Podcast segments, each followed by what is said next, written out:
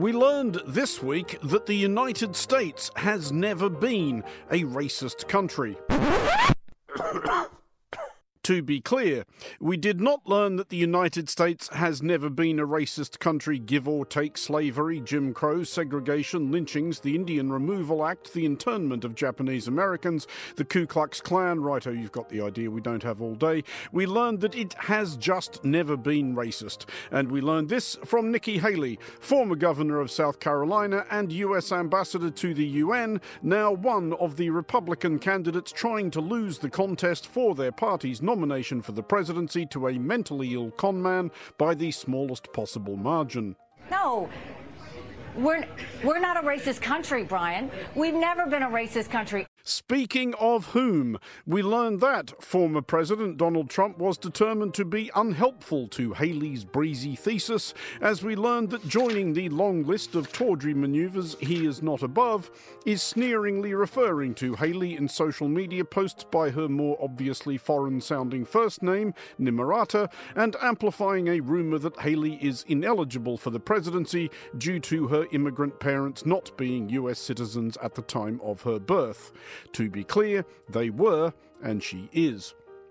We also learned from said posts that Trump cannot spell Nimrata, which to be honest isn't that complicated, though as is so very often the case, it is difficult to tell whether Trump is being deliberately malicious or just a massive idiot or both. Ten more months of this, folks. Anyway. No money, baby.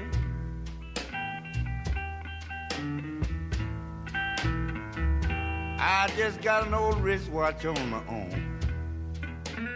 Sticking with the subject of people who leveraged fame initially acquired in showbiz circles to reach high office in the United States, we learned that former governor of California, and in fairness, not the worst mediocre Austrian artist who has ever run a government, Arnold Schwarzenegger, had been run in for watch trafficking?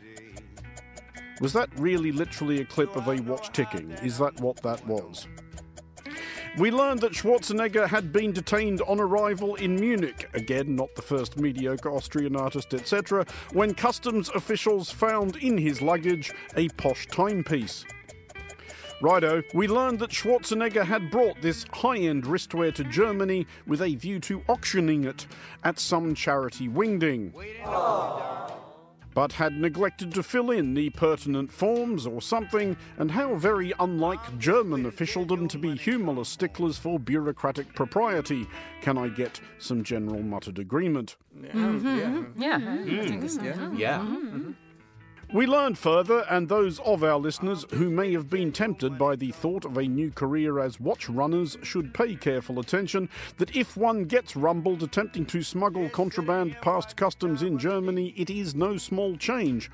We learned that Schwarzenegger had been stung for a total of 35 grand, and that under German law, half of that has to be paid in cash, which necessitated a trip to the bank under police escort. Nevertheless, we're glad Schwarzenegger got to keep the watch and was able to proceed with the fundraiser. Such a worthy initiative surely deserves a big hand.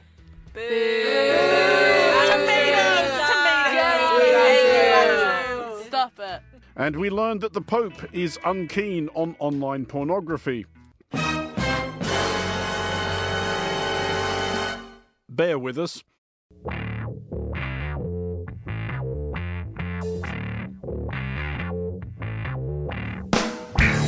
We grant that it would probably have seemed like bigger news if the Pope had announced that he was in fact all for online pornography and had enjoined his congregation to have at it, fill your boots, knock yourselves out, etc.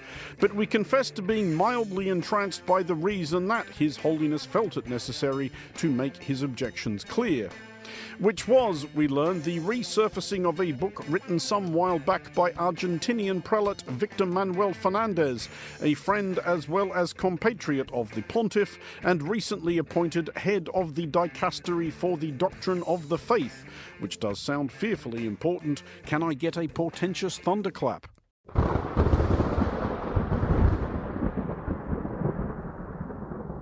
We learned that Cardinal Fernandez had, as a younger priest, published a book entitled Mystical Passion Spirituality and Sensuality, and that this in itself was a follow up to an earlier Fernandez treatise entitled Heal Me with Your Mouth The Art of Kissing.